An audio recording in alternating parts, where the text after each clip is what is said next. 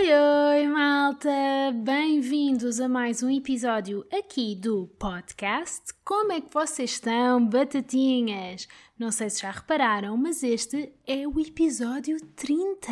Minha nossa! Como o tempo voa! Estou a publicar o episódio 30, hoje, sexta-feira, dia 25 de setembro, no dia em que este podcast faz seis meses. Este bebê está mesmo a crescer. Exatamente hoje, há seis meses atrás, estava eu a publicar o meu episódio, a gravar só para um microfone pequenino e sem perceber o que é que eu estava a fazer. Não é que perceba agora, mas finge melhor. Portanto, em jeito de festa, hoje tenho para vocês um episódio muito especial, um episódio com um tema festivo, um episódio que não é bem um porquê, mas mais uma edição, um conjunto de porquês. O tema desta semana é Porquê edição Casamentos? Um pouco de contexto. A este episódio não trago um porquê normal, porque Quanto ao tema casamentos, eu sinto que tenho muitos porquês e visto que é um episódio de celebrações, nada melhor do que mudar um pouco aqui as coisas. O fim de semana passado eu fui a um casamento de uma prima e foi uma ótima inspiração para o episódio desta semana. Mas aviso já que eu vou falar neste episódio tem como base os vários casamentos que eu já fui ao longo da minha vida. Não foram muitos, mas os suficientes para eu ter ter uma opinião. Primeiro, antes de mais nada, eu gosto muito de um bom casamento, batatinhas, que fique bem assente aqui, porque gosto mesmo. Como eu sou vaidosa, eu gosto de toda a preparação antes do casamento, de estar atenta a todos os pormenores, de fazer aquele gossip hardcore sobre as roupas das outras pessoas e pronto, e ver o casal feliz no seu dia feliz de toda a emoção e de todas as pirosices. Gosto disso tudo. Mas casamentos é um tema que eu tenho pano para mangas. Podia estar aqui durante horas a falar-vos sobre casamentos, malta. Mas, como vocês têm coisas mais importantes para fazer do que ficarem a ouvir-me falar durante meio-dia, eu vou tentar ser um bocadinho mais sucinta e vou falar das coisas mais importantes. No entanto, aviso já, e como já repararam, este episódio está um bocadinho longo.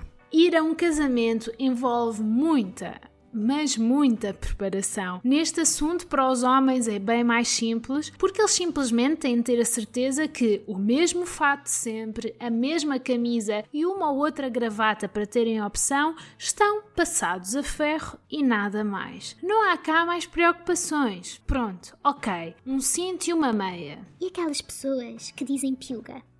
Pois. Agora, as mulheres têm de pensar em 500 coisas. O vestido que não pode ser repetido, e se por acaso for repetido, é uma de duas razões. Ou já não se usa há anos, ou foi usado com o outro lado da família, porque há sempre alguém que se vai lembrar que o vosso vestido está a ser reutilizado. Pelo menos eu acho que sim. Mas se fosse só o vestido, era simples, não era? Mas não, faltam ainda. As joias a condizer, um colante transparente se estiver frio ou se o outfit o exigir, uma encharpa ou um casaquinho, uma pochete ou uma mala muito pequena que tem de ser grande o suficiente para meter o telemóvel e um batom para retocar, o sapato a dar com tudo, a maquilhagem nos tons do vestido, roupa interior que acompanha as exigências do outfit e o mais importante, que não se veja, um penteado que fique bem com o look total, um verniz para as mãos e os pés, tudo no mesmo tom e, e, se ainda conseguirem essa proeza, convencerem o vosso acompanhante a levar uma gravata que faça pandan com a vossa indumentária. E é só isto. Simples, não é? Portanto, agora que já falei da preparação, tenho de falar do casório em si. Todas as coisas que inevitavelmente acontecem num casamento e eu fico sempre a pensar: porquê?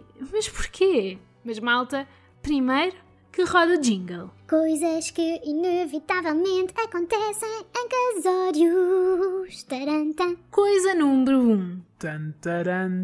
A choradeira. Esta parte é inevitável. É mesmo um must. Não dá para ficar indiferente ao amor que está no ar durante um casório. Por isso, até o coração mais de pedra vai ficar com um cantinho do olho umedecido. Ai, as alergias. A noiva entra na igreja ou no local da cerimónia. O noivo está lavado em lágrimas de um lado, do outro a noiva tenta não chorar muito para não estragar a make. Os pais da noiva também estão sensíveis porque, por um lado, a menina deles vai casar, por outro, o casamento foi uma grande despesa. E pronto, como convidada, esta choradeira toca no meu coração de pedra e pronto. É por isso que devemos ter sempre lencinhos à mão, malta. Coisa número 2. Os padrinhos e madrinhas. Quanto aos padrinhos, não tenho muito a acrescentar, mas a minha pergunta é: porquê é que as madrinhas vêm todas da mesma cor? Será assim tão necessário? Por um lado eu percebo, fica bonito na fotografia, mas por outro, não é só piroso? Será que eu não recebi o mail para vir naquela cor também? Coisa número 3. As fotografias. Este momento é muito importante. No fundo, eu estou ali, bonita, a dar tudo e dei mesmo o meu melhor para poder ficar com fotografias belas para o resto do ano. Isso ou para renovar a minha foto do LinkedIn. É mesmo uma das duas, quando não são mesmo as duas. Mas eu aqui nem estou a falar das fotos individuais, estou mesmo a falar daquela luta que é ir tirar uma fotografia com os noivos. Sim, aquele momento que temos mesmo de nos coordenar muito enquanto família para se tirar uma foto de grupo e uma individual depois disso. Aquele momento em que todas aquelas noitadas a jogar risco finalmente compensam para delinear a melhor estratégia de ataque. Depois daqueles tios do noivo, avança o Carlos e a família e tiram a primeira foto individual. Depois, avançamos todos e optamos por aquele formato de equipa de futebol. Depois saem logo os que já tiraram e ficam os netos com o avô. Depois sai o avô e faz uma foto só de primos. Só depois entram os tios todos. Não tenham medo de fazer uma placagem a quem se aproximar.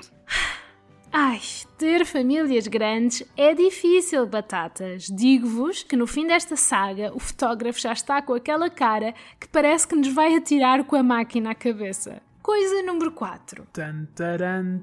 A entrada. Sim, eu estou a falar da entrada dos noivos no copo d'água. Aqui a música escolhida define muito o tipo de noivos e o estilo que a festa vai ter. Se a entrada for calma, avizinha-se uma festa com muita pompa e circunstância. Se a entrada for mexida, então isto quer dizer que a festa vai durar até às tantas. Agora, se a entrada for ao som de música música pimba. Uh, o que é que eu posso dizer? Sem dúvida, são uns noivos divertidos, mas com um gosto musical duvidoso.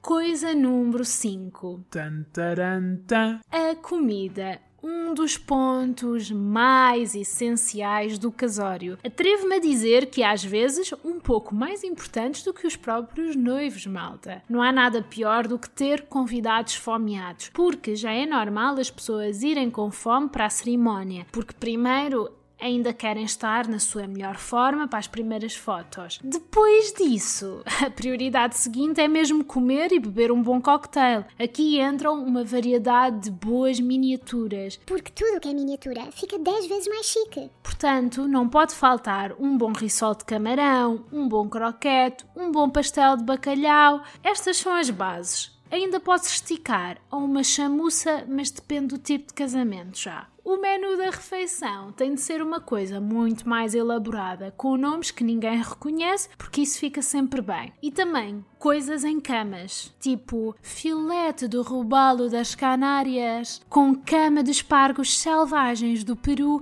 e uma redução de água termal. Tem de ser assim, e na verdade veio tudo do pingo doce mais próximo, malta, porque a probabilidade de alguém ter provado espargos selvagens do Peru antes é baixa e também se provaram, normalmente, como só vem espargo e meio, também não dá para perceber bem o sabor. Coisa número 6. O tilintar dos copos.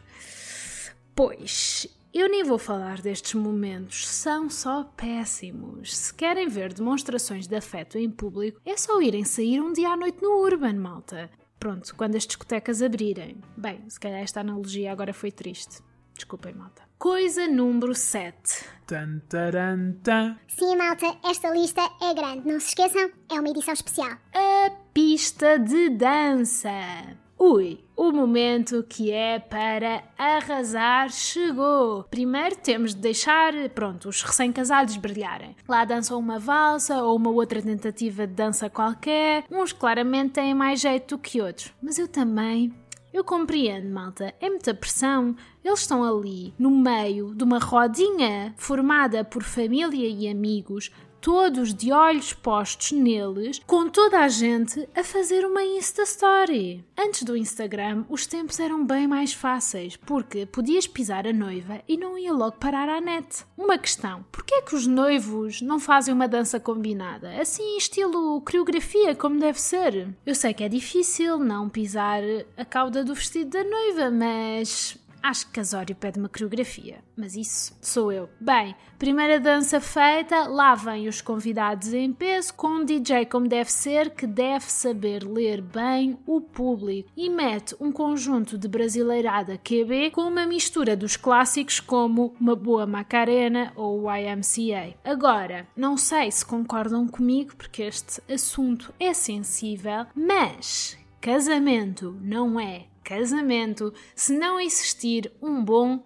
comboinho. Ah, pois, a beleza do comboio é que se encaixa em qualquer música. O comboio pode ser versátil. Agora, não vamos discutir que se encaixa muito melhor com uma boa música pimba. Já que é para ser fuleiro, então é para ser fuleiro num todo. Há que abraçar a cultura portuguesa popular. E ficar por aí, porque depois temos de tentar chamar o requinte de volta à festa. Coisa número 8. Tan, taran, tan. Para terminar, o bêbado! Sim, vai haver sempre um convidado que já bebeu claramente demais, é verdade. Lá está, se calhar a comida demorou muito tempo a chegar e esse convidado levou demasiado a sério a palavra cocktail. E por isso chega sempre um momento da noite em que, inevitavelmente, um tio qualquer coloca a gravata. Sim, eu disse, a gravata na cabeça.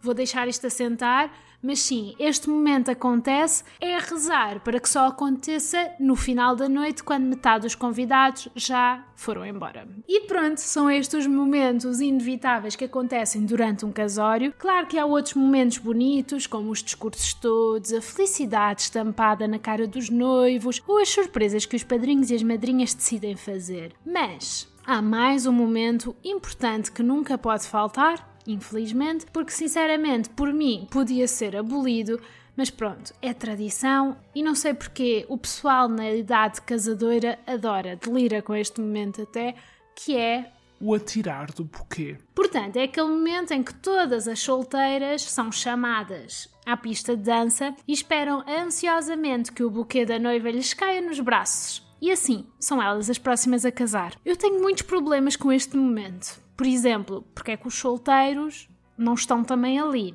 não é? A isto eu chamo de desigualdade. Mas pronto. Neste casamento não foi exceção. A diferença é que este ano aconteceu, malta, uma coisa hilariante. Não sei se estão preparados, mas aqui vem história. E juro que não estou a inventar nada. Bem, Lá chamaram as raparigas solteiras para se alinharem e apanharem o buquê. A regra é: se queres apanhar o buquê, então muito bem, ficas à frente, esforças-te para tal. Se não queres apanhar o buquê, então escondes-te. Lá estava eu, naturalmente, a esconder-me. Quando comecei a pensar se a falta de pontaria é hereditária, então a minha prima, a.k.a. a noiva, vai ter uma pontaria péssima. Então é melhor esconder-me melhor e decidi meter-me atrás do grupo todo. A noiva lá tira o buquê e o dito cujo faz-me uma razia e cai numa mesa mesmo ao meu lado. Naquele milésimo de segundo eu pensei: Ora bolas, eu sou a pessoa mais próxima, quer dizer que isto é meu? Nisto, levo as mãos ao ar e digo: Não é meu, não me tocou, eu não quero. Isto tudo em segundos, para perceberem a linha temporal. Ao mesmo tempo, mal eu meto as mãos no ar e digo a frase, vem uma das miúdas que estava à frente, disparada, a sprintar a toda a velocidade no seu mini vestido, atira-se, malta, ela atira-se para cima da mesa, agarra só o buquê com toda a força, unhas e dentes e uma expressão de felicidade. Eu nunca tinha visto nada assim. Minha nossa, esta nunca me tinha acontecido. Eu quero mesmo ver a filmagem deste momento. Eu espero por tudo que tenham apanhado em vídeo a expressão do pobre namorado a seguir. Alguém estava claramente assustado.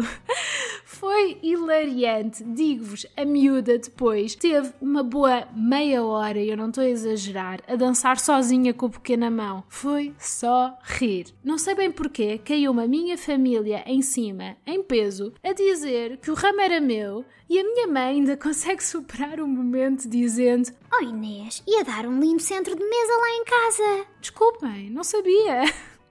No próximo casamento, dê-me uma tarefa mais específica. É que eu não quero casar já, mas se for para fazer um bonito centro de mesa, eu esforço-me para apanhar o buquê. Digam-me só.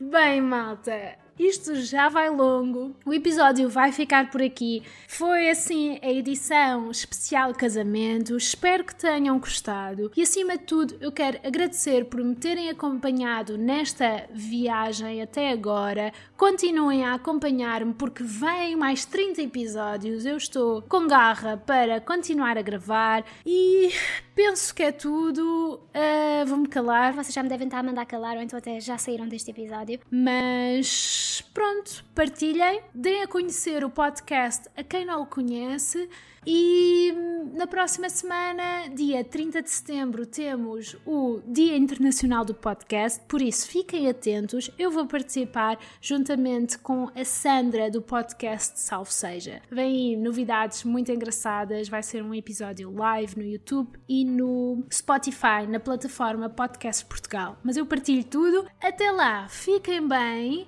e bye bye, vou me divertir. Uh, uh. Uh. Já está gravado! 30! ai, ai.